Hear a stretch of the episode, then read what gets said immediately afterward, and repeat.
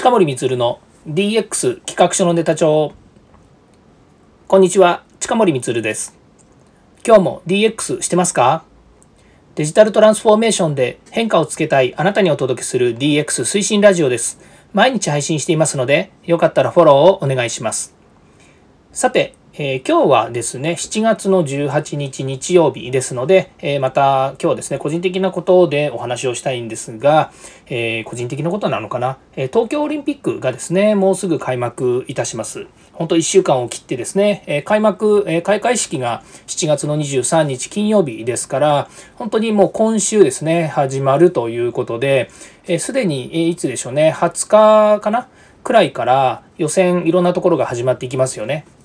で、まあ、個人的なことで言うと、私はサッカー見たいなと思っていますし、まあ、サッカー見たいっていうかね、オリンピック競技は、あの、どれしも見たいものが多いんですけど、特にサッカー、テニス、それからフィールドですね。えそういったものは見たいなというふうに思っています。まあ、そこでですね、今日お話ししたいテーマというのが、まあ、東京オリンピックもうすぐ開幕ということなんですが、目玉の技術革新は楽しめるのかっていうですね、お話をしたいと思っています。え、完全にですね、え DX というか技術地区のお話になってしまうかなというふうに思うんですね。まず、え今回ですね、東京オリンピックはですね、えご存知のように2020年に、去年ですね、本当は実施するはずでした。で、え2021年にですね、コロナ感染症ウイルスの、え新型コロナウイルス感染症のおかげで1年延びたということにはなりますけれども、えーまあ、なんとかですね、え開催をするということになりましたので、まあ、これはこれでですね、えっと、まやるというふうに決めているので、えやるんですけれども、ただ、えこうね、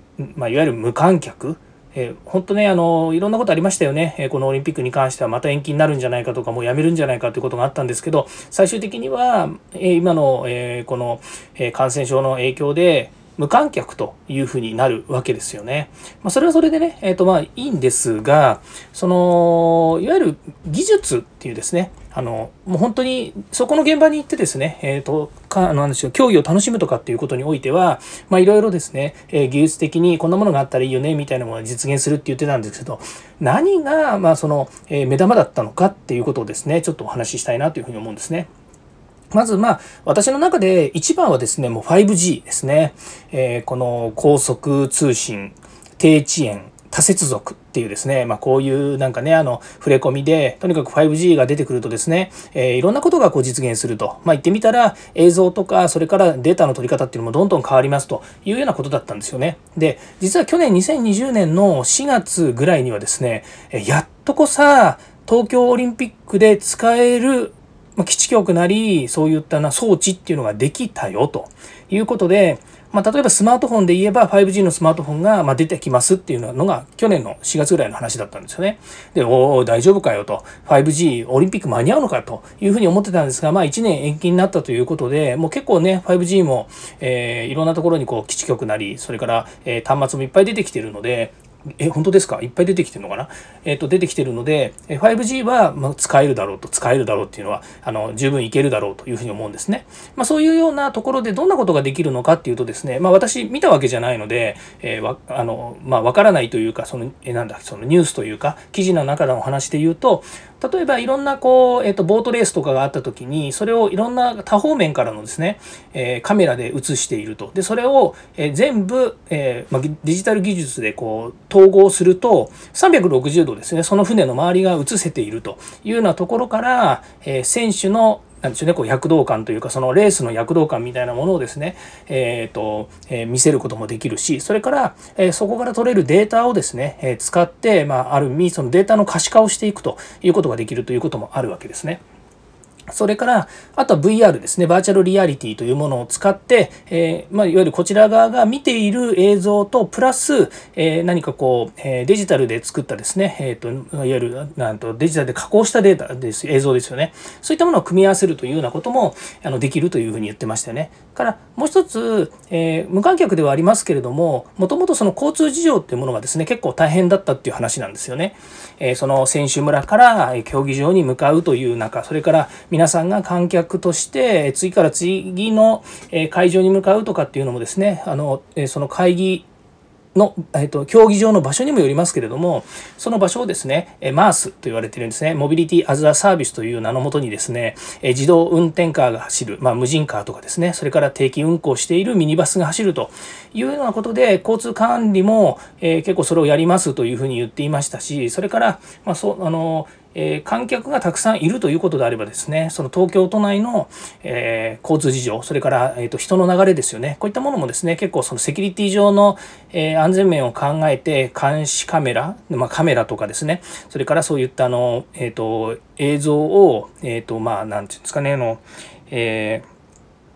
ー、えっ、と、なんでしょう。えーと、カメラを使ってですね、映像を撮って、で、まあ、セキュリティ上ですね、いろんなものに使うとかっていう話もしてたんですけれども、まあ、そういう技術的なもんっていうのは、えっ、と、どっちかというと下支えというかですね、ベーシックな部分ですよね。本当にあの、えー皆さんがこれが技術がすごいからすごいことできてるんだよねって見て見れば思う場面はあるかもしれないですけどもそれは下支えしているのはあの技術屋さんだったりとかそれから、えそれをですね、えま作ってるキャリアさんだったりとかそうですね、えーまあ、いわゆる IT 分野の人たちが頑張って下支えの,、まああのまあ、基盤を作っているということなんですね。まあ、その上でいろんなその技術を活用した上でですねサービスが、えー、スムーズに動いたりとかそれから、えー、今回のオリンピックのようなものでは、えー、と映像としてとかですねそれからデータとしてとかですね、まあ、いろんな意味で、えー、使えるということになるわけですね。でまあ、そういったものはですね、あの、まあ、基本的に技術というのはもう、なんでしょうね、本当裏方で、よっしゃーみたいな感じでですね、できていれば良いということなんですけども、オリンピックが始まる前は、ね、5G の話もそうなんですけど、5G 来るぞ、すごいぜって言って、まあ、結構業界とかね、それから、えー、盛り上がってたっていうとこもあるんですよね。まあ、それがですね、えー、まあ、ちょっとこう、1年経ってしまったおかげもありましてですね、なかなかトーンダウンしてるなというふうに思うんですが、まあ、この技術的に言うとですね、やっぱりこれが 5G がやっぱり普及していって、あの先ほど言いましたように、いろんな意味で、えーと、そのデータのですね、やり取りとか、それから高速通信ができるということにメリットが、え、届けられる分野っていうのは、あのオリンピック以外にもですね、皆さんの生活においてもたくさんありますので、まあ、そういった意味では、え、技術革新が楽しめるということはあるのかなというふうに思います。いずれにしてもですね、え東京オリンピックがこう、えー、まあ、無事行われるということに対してですね、えこれは今度人間がやるスポーツですよね。えー、人と人は戦う、ねえー、その自分が1位になるために努力してきた結果を、えー、その、えー、でしょうね、えっ、と、競技の場で発揮するということですよね。そうそうそう、水泳のね、あの、え、ね、池、理香子選手でしたっけ、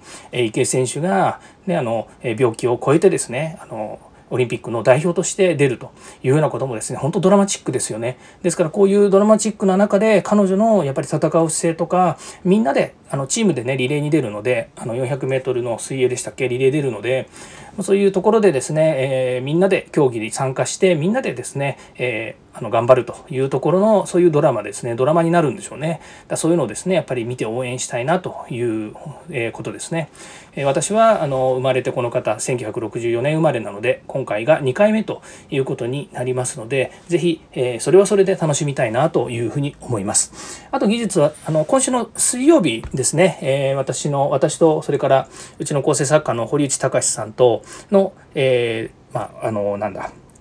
えっと、DX 企画書のネタ帳の本編が今週水曜日ですね、えっと、出るんですね、7月の21日。これはもうオリンピック期間に合わせてですね、スポーツテックのお話をする、えー、予定です。えっと、まあ、どんな内容かっていうとですね、まあ、聞いていただければいいんですけども、あの、スポーツと DX ですね、スポーツ競技におけるデータ活用の今未来というですね、そういったものをですね、3週にわたってお届けする予定ですので、ぜひそっちもですね、聞いていただければというふうに思います。はい。えここまで聞いていただきましてありがとうございました。また明日からもですね、え DX に役立つ話題をえ提供していきます、えー。よかったらいいねやフォロー、コメントお願いいたします。そして過去回もぜひ聞いてください。近森光でした。ではまた。